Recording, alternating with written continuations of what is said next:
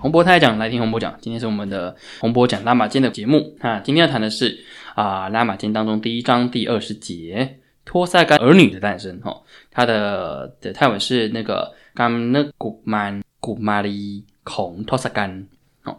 那这个古玛古曼就是我们讲的男男孩啦，男生呐。古玛丽就是女生的意思哦。好，那这章要提到哦，托萨干他其实有很多太太。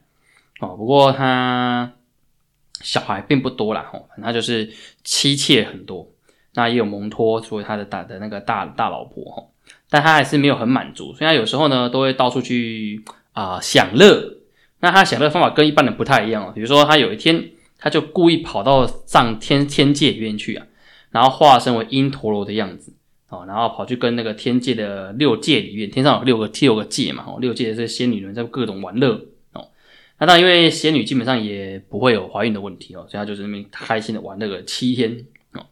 那在过程当中里面呢，蒙托跟其他的嫔妃呢都不知道他跑去哪里嘛，就非常担心哦。那担心说托萨干会不会又出什么状况？所以呢，这个蒙托跟那个托萨干的嫔妃们就哭得很难过啊，各种哭啊，这样啊，最后才担心自己丈夫的安全。那这时候呢，托萨干的妹婿哦，叫做他他有名字很好玩，叫做秋哈秋哈。像台湾还台湾的秋霞这样哈，就是秋哈，他就想到说，我们可以用那个之前那个托萨干从他大哥那边抢过来的那个玉座哦，叫做布萨宝哦，用布萨宝，那就可以玉座可以来做占卜哦。那怎么做呢？哦，就是请那个蒙托啊坐上去玉座上面去，然后呢，这玉座啊可以凌空飞起来，那它可以绕着往右往往右的方向，就是我们讲的逆时针旋转哈，往右的方向啊绕着龙卡成一圈哦，来占卜。那占卜如果到结果就可以知道他到底有没有事情了。好，那蒙托就坐上去，那真的这样绕一圈之后呢，嗯，也确定那个托萨干没事，所以呢，这个蒙托就跑到这个就回到主城里面去等待。啊，这个他们用这个神力啊，所以这个这个布萨崩哈，这个玉座算是很好用。这也是啊回铺一个梗，就是为什为什么要上一集托萨干要跑去抢这个东西哈。好，那当然，这个托斯卡呢，在天界很快乐之后啊，那这个但是仙女又没办法生小孩哈，所以基本上就是开心快乐一下下。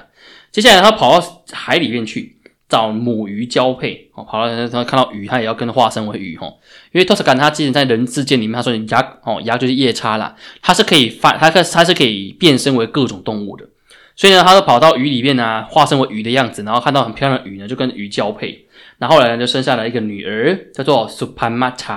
潘玛查。好，这个鼠盘玛茶后续也非常重要哦。那这个鼠盘玛茶很漂亮，它是一个呃人鱼，就是上面上半身是人，它下面是鱼哦，所以是完整的人鱼。然后之后呢，又跑到森里面去啊，跑找到一个找到一找找到一头很漂亮的母象，然后跑去跟这个母象呢又在交往在一起，然后又跟它交配，然后又又导致这个母象呢又生生出小孩。那这两个小孩特别哈，一个叫做 Tosakiiton，一个叫做 Tosa Kili One。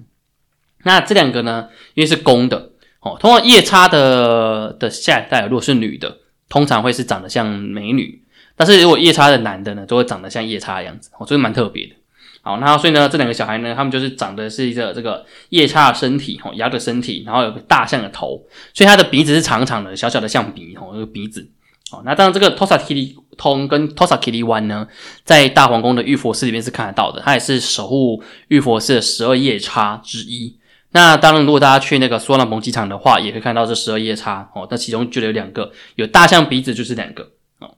然后呢，这边他们因为这有两个小孩嘛，就也是跟这个大象交配的嘛，所以都是赶紧不好意思带回家哦。所以呢，就跑去找他的好朋友这个